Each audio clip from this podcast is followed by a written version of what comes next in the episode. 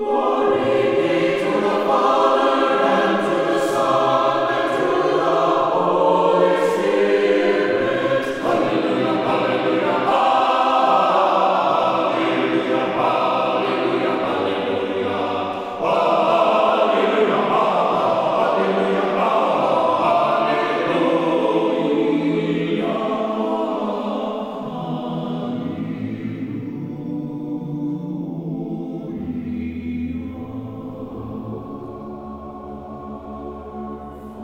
Glory to Jesus Christ. Annunciation Byzantine Catholic Parish presents Light of the East, a program revealing how the Eastern Catholic churches have nourished the Roman Catholic churches and today's world in profound ways through their histories, traditions, mysteries, and spirituality. Hello, I am Father Thomas J. Loya, pastor of Annunciation of the Mother of God Byzantine Catholic Church in Homer Glen, Illinois, and this is a story of the Eastern churches, an inspiring story of faith, courage, intrigue, mystery, spirituality, dissension, and reconciliation. But most of all, this is an expression of a great experience of faith through a unique divine liturgy. Join with me now as we look toward the light of the East. Light of the East is also supported by Eastern Christian Publications, where you can find the prayers of the Catholic Byzantine Daily Office at ecpubs.com and by easternchristianmedia.com a broadband network for you to learn more about the Eastern Catholic Churches. That's easternchristianpublications.com. Glory to Jesus Christ. Welcome to Light of the East. I am Father Thomas Loya, your host. When you hear of wars and insurrections, do not be terrified, for such things must happen first, but it will not immediately be the end. Then he said to them, Nation will rise against nation, and kingdom against kingdom. There will be powerful earthquakes, famines, and plagues from place to place, and awesome sights and mighty signs will come from the sky. There will be signs in the sun, the moon, and the stars, and on earth nations will be in dismay, perplexed by the roaring of the sea and the waves. People will die of fright in anticipation of what is coming upon the world, for the powers of the heavens will be shaken. Then they will see the Son of Man coming in a cloud with power and great glory. But when these signs begin to happen, stand erect and raise your heads, because your redemption is at hand. Were these words rather chilling to open up our program today? Hopefully they were. And they're probably words that you're hearing from, well, a lot of sources, maybe even within your own mind and heart, because in fact, these were words from the scripture. They were from the 21st chapter of the Gospel of St. Luke. And this was, of course, the account of the end times, as Jesus was warning them as he was coming to the end of his earthly life. A lot of people are quoting this passage today because it seems like we're seeing these signs coming true. So the question is are we? Are these the end times? That's a question that's often asked, especially in times of disaster, the things we're seeing, especially recently. The biggest hurricanes in history, at least recorded history. Maybe they were bigger before we started recording, we don't know. But in recorded history, the worst hurricanes ever. Some of the worst earthquakes are happening. And these things are happening to very innocent, poor people, to nations and islands where people live simply and poorly for the most part. What did they do wrong? In contrast, here in the Light of the East studios in the Chicago area, here at Annunciation Byzantine Catholic Church in Homer Glen, which is a suburb of Chicago just 30 miles south of downtown, we've been having for several weeks now some of the most heavenly weather, some of the most beautiful weather I can remember. This is one of the longest strings of gorgeous, perfect weather, and I'm talking night and day. The sunrises, the sunsets, the stars at night, the moon, the temperature, the flowers, everything is just gorgeous. At least at the moment of the recording of this program, it has been for us here. What a contrast and why? A lot of questions may be coming to mind in my mind, my heart, and probably yours. And that question ultimately comes around to the big question Are these the end times? Well, the answer is Yes, and we don't know. See, once again, as always, we live in the both and here on Light of the East, because that's where, as we talked about even last week, this is where everything needs to be lived. It needs to be lived in that confluence of complementary things in the mystery, the both and. So, the answer to the question, are these the end times? Yes, they are, definitely. They're the end times in the sense that they are the times after the incarnation after the great mystery, after Jesus Christ has come on earth, after God, the invisible God, made himself visible in the flesh by taking on human flesh, There's nothing else that needs to be revealed. All things have been revealed. All revelation ended with Jesus and the apostles. Now it just has to be played out for however long, in whatever way, God Himself and only God Himself knows how it will be played out, how it should be played out. So, yes, we are in the end times in the sense that there is nothing more to be revealed. It's just to be lived and played out. At the same time, the other part of the question, the, the question that most people really are asking is Is Jesus coming soon? Is the world going to end? That's the part that I say we don't know. So the answer is yes, it's the end times. At the same time, we don't know.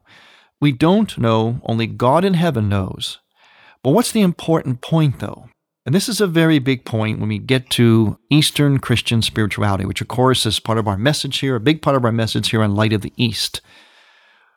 How do we look at these signs? How do we look at this question of the end times from the standpoint of the Eastern lung of the church? One of the ways we do is by a word that we say in our liturgy, but not just anywhere in the liturgy. It comes during the anaphora, which the West would understand is the Eucharistic prayer. And that word is a very important word. It probably just kind of goes past most people in church. Maybe, maybe not, but I suspect it does. Because it's ensconced in the middle of a very meaningful prayer, and it comes after the consecration in the Byzantine liturgy. And that word is vigilance. We pray that receiving the Eucharist will give us among many things, a spirit of vigilance. And vigilance is a very, very strong concept in the spiritual masters of the Eastern churches, those desert fathers. Because spirituality basically is about being alert, being on your toes, being awake. In contrast, remember the story of the foolish virgins who slept while the other good virgins, the wise virgins, got their candles and their oil ready, awaiting the coming of the bridegroom because they knew not when he would come, but they wanted to be vigilant. That whole story itself echoes this concept from our liturgy, the concept of vigilance. In fact, it's a very strong concept in Christianity itself. Spirituality is about being awake. Repeatedly in the Byzantine liturgy, we say the words, and this is especially said by the deacon wisdom, be attentive, or arise, arise, wisdom, be attentive. The deacon is forever calling people to attention, which is basically a form of vigilance. The preferred posture for worship in the Eastern liturgies is standing. It's because, among a number of reasons, it's because it gives a spirit of vigilance, of being on your toes. It reminds you like a kind of like a shortstop in a baseball game or a linebacker at a football game. Notice how they stand? They stand kind of a little bent over, bent forward, and they're basically on their toes, feet spread apart a little bit. They're ready to move at any minute. They're ready to go after whatever comes their way.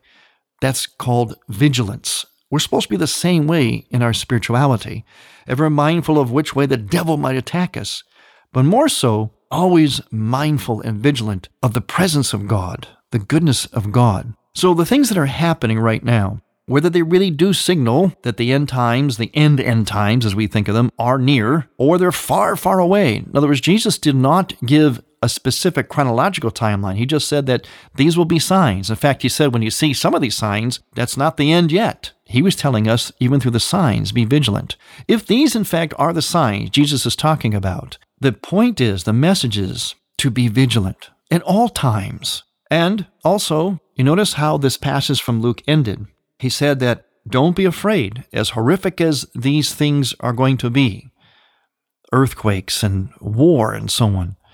He said, Be happy, because your redemption is finally near at hand. In other words, this earth will pass away, and all of its woe and its mournings. It will pass away to give rise to something else, to a new earth, a new Jerusalem, and in fact, in the Byzantine liturgy, we speak about the New Jerusalem. In fact, the entire liturgy, the entire art and architecture of the church is, in a sense, a representation of the New Jerusalem. Now we're getting into the book of Revelations, which is often used as a book to interpret the end times because it's full of all kinds of prophecies that seem to be a lot of gloom and doom. Well, that's actually a misinterpretation of Revelations. Yes, there's a lot of horrific and frightening imagery in there, a lot of be careful because the end is coming or the retribution is coming. There is that in there. However, the greater part of the book of Revelation and its central message, that's always what's important, It is always what is important is the message. The central and greater message of the book of Revelations, despite all the other imagery that sometimes frightens us, is that God triumphs in the end and there'll be a new Jerusalem. There'll be the wedding feast of the Lamb. We will be united as the bride to the one bridegroom Christ, happy forever, and there will be victory over evil once and for all. That's the message. But there's a lot that sets up that message, and that's the part that we sometimes get really fixated on and sometimes misinterpret, sort of frighten ourselves or use it as almost a sense of as if we're prophets too. Well, the end is coming, you see. Look, it says right here. Yes, the end is coming. How far off it is, we don't know. The point is be vigilant and be hopeful. The Byzantine liturgy, its art and architecture, is a veritable immersion into the book of Revelations. And this is very interesting because the book of Revelations is the one book that is not read in Byzantine liturgical services. Can you imagine that? What an irony. It is not read. It's read in Latin Rite Church and most other churches, Christian churches, especially mainline churches, referred to often, but it's not actually read in liturgical assemblies in Eastern churches. Yet, the entire design, the character of the liturgy, is all about the book of Revelations. Rather than read it, we sort of immerse ourselves into it. But there's a reason why we don't read it.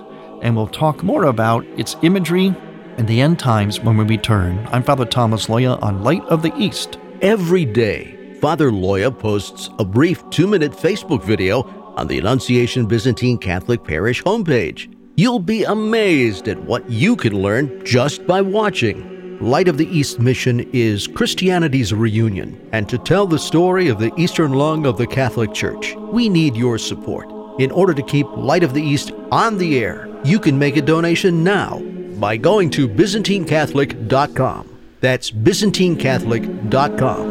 And then donate securely using any major credit card. With your help, we can keep Light of the East's illumination bright. Have you ever heard of a Byzantine Catholic? Hello, I am Father Thomas J. Loya with an Eastern Christian Moment. Pope John Paul II said that the Church must breathe with both its lungs, East and West. The Catholic Church is composed of various rites and jurisdictions within these rites. The Byzantine Rite is one of the rites from the Eastern lung of the Catholic Church. The Latin Rite is a rite of the Western lung of the Catholic Church. Over time, tensions arose between the two lungs of the church and they finally split from each other in 1054 AD. The Western lung became known as the Roman Catholic Church or Latin Rite, and it was centered in Rome. The Eastern lung became known as the Eastern Orthodox churches, and they had four centers Alexandria, Constantinople, Antioch, and Jerusalem. Beginning in the 15th century, parts of the Eastern Orthodox churches and the Latin Rite began reuniting again, thus creating what we know today as the Eastern Catholic churches. To find out more about the Eastern lung of the church, go to easternchristianmedia.com. I'm Tom Oglesby of FM 98.3 KCRD in Dubuque, Iowa, and you're listening to Light of the East.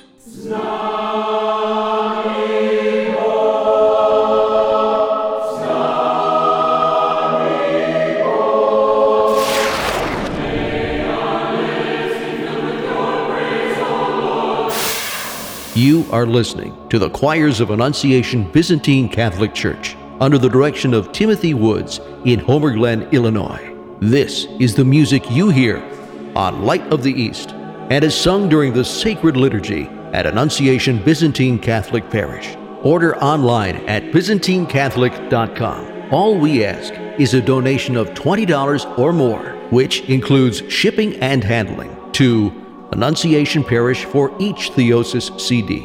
Send a check made out to Annunciation Parish at 14610 Willcook Road, Homer Glen, Illinois 60491. And may God grant you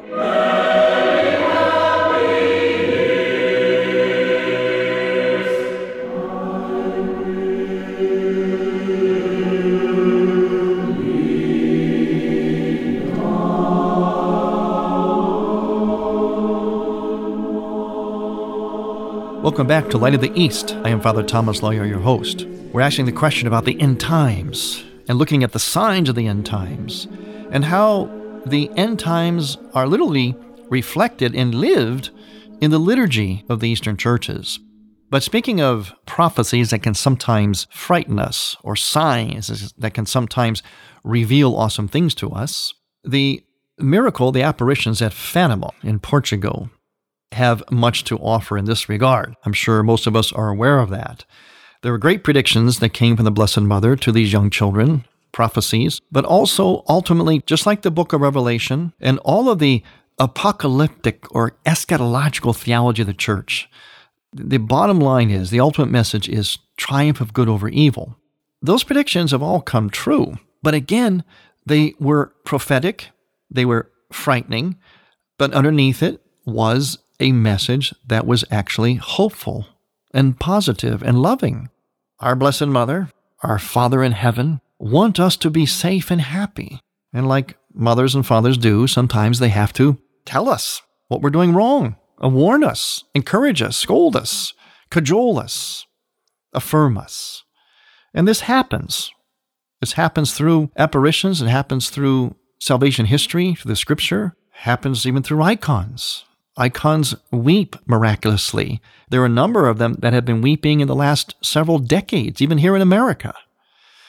We don't know exactly, again, the sign, what it means, but it, it certainly calls us to vigilance, to reflect on our lives, to prayer. I have to say this about some of those icons. Some of those icons were Syrian and also Albanian in origin. And we all know what's happened the last several decades. Terrible wars and atrocities in those countries, in Albania and in Syria. So, yeah, that's right. We have to wonder. We can't say specifically, but we have to take notice and be thankful. When you ask a church, especially an Orthodox church, whenever they have these phenomenons of these icons that weep, or they, they, they secrete this myrrh that has a fragrance to it, and there's no way to explain it because of the amount of it, the constant flow. And there are miraculous healings from these icons as well. When you ask them to interpret it, they'll tell you we can't interpret it. All we know is that it's a blessing and it makes us mindful of prayer. It makes us mindful of ourselves, to take stock in ourselves. In other words, it makes us vigilant. And that should be enough of an explanation. Sure, we'd love to know more, and sometimes maybe in hindsight, because the war in Syria, the war in Albania, both those wars came after these icons were weeping. In fact, these icons were here in the Chicago area, in a Syrian Orthodox church and in an Albanian Orthodox church. Interesting, isn't it? But again, they were weeping well prior to the wars. So, in hindsight, maybe that was the signal. But regardless of whether we can pinpoint what signs are about, whether the signs from Jesus Christ or the signs from miraculous icons or the apparitions at Fatima or Lourdes, regardless of the pinpointing, what is important, and I can't stress this enough, is that it calls us to be mindful, to mindfulness of ourselves, of deeper prayer. There's always, always a message here of reparation, reconciliation, penance, prayer, and trust in God. Those are the pillars of our faith that should not scare us, that should not be strange to us. But for some reason, we need to be reminded of that, and we are so through signs and warnings that, although frightening, they're basically telling us to do what is natural. If you trust in God, if you love God, if you turn to God, you are quite naturally, if you're doing it sincerely and authentically, you're quite naturally going to have a sense of your own unworthiness, your own sinfulness. Know, when something is very, very bright, other things look less bright or even dull in contrast. Let me give a little tip from my art background. I want you to go around your house. I want you to select several items that you call white, like a white shirt or a bed sheet, a white piece of paper, white paint on the wall, a white coffee cup, whatever. Get a bunch of things that you say are white. Now put them together and look at them. You'll be amazed at how different they are in color and shade and intensity. White is not just white, at least not in this side of eternity. Maybe in the next life it is because it's pure and radiant and brilliant. But white becomes basically almost a relative thing. So, one piece that you might be choosing might be the brightest of all. And what's it going to do? It's going to make that other thing that you thought was white look off white. It might even make it look yellow or brownish. Try it. Well, this is what happens when it comes to holiness. When we are in the presence of God, when we're mindful of God, when the saints, the Mother of God, are, are speaking to us, we feel close to them, they're revealing themselves to us, we're going to naturally feel not so white in their presence. And that should call us then to repentance, continual repentance. And as we say during the Lenten season so ingeniously in the Byzantine Church, that the repentance is actually our joy. That's why we call it a bright sadness. We're sad because we're mindful of our sinfulness, of our dark side, where we need healing. But then that moves us to improve to holiness. And so it's a bright thing all at the same time. Notice how we're still in the both and once again? Can't stress that enough. That is one of our biggest points here in light of the East. One of our biggest takeaways of everything we do in light of the East. Live in the both and. And the Eastern churches are very, very good at communicating that. A few more things about the book Revelation in relation to Eastern liturgy. As I mentioned, we immerse ourselves in it. And I also brought up the question as to why we don't read it at our liturgy. Well, one of the reasons is, is because in the Eastern churches, they were very slow to actually accept that book into the canon of Scripture. See, the canon of Scripture was not accepted all at the same time across the world. It, sort of moved like a you know, like an amoeba. Remember that from science class, where one part of it goes out in front of the other, the other part kind of drags in behind it and catches up? Well, that's sort of how the canon of Scripture was made. And so the East and West eventually arrived at the same canon, but they, they did so at different paces. So the book Revelations was one book that the Eastern churches was rather slow about, precisely because it was so full of, well, or so much in need of so much interpretation. Plus, the Eastern churches always have a slight skepticism about personal revelations. And for them in the Eastern churches, the personal revelation has to have a certain kind of public dimension to it, which of course eventually it did. The book Revelations, all of St. John's Gospel and the book Revelations does have a personal dimension to it and a public dimension as well. So the East was rather slow to read it because of its need and its vulnerability to interpretation, maybe too much interpretation. Yet, at the same time, there we are, both and again, at the same time, the East took that book of Revelations and literally designed its whole liturgy its whole art architecture, which worked together in an integrated fashion, it designed it around the book of Revelations.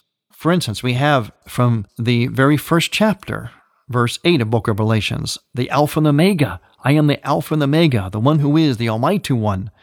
Those words encircle, oftentimes, the great icon of the Pantocrator, the all powerful ruler, in the ceiling or the dome, the cupola of many Eastern churches. You have also references to incense, the four corners of the earth. Four corners is used a lot in the imagery, even in the architecture of Eastern churches. You have the fine linens. You have Saint Michael. You have judgment. You have verses like no pain or sorrow, which we use in our liturgical services for the deceased. We have also the image of the wedding feast of the Lamb and the door, like in chapter 4. The wedding feast of the Lamb, the sanctuary set apart by the door, that's how our icon screen is designed. The Holy of Holies is like the nuptial chamber, set apart from the rest of the church, the nave. And only the high priest enters there, just like in the Old Testament, for the holiest of reasons, for that nuptial mystical union on the altar between Christ the bridegroom and his bride. There is so much imagery in the art architecture of the Eastern churches, especially in the Byzantine liturgy, that is an immersion in the imagery of the book of Revelations. So, going back to original question, is this the end times? Yes, we've been living in it. We're immersed in it liturgically. Do we know exactly when it will all end as we know it? No. The important thing, though, is through the liturgy, through listening to the scriptures, through just being vigilant to the presence of God, we are ultimately to remain people of joy and hope. I want to thank you for listening. I'm Father Thomas Loya on Light of the East. To hear Light of the East again, visit ByzantineCatholic.com and click on the Features and Programs tab and on iTunes. Thank you for listening to Light of the East. We encourage you to tell a friend about Light of the East and to visit ByzantineCatholic.com. Light of the East is produced by ADC Media.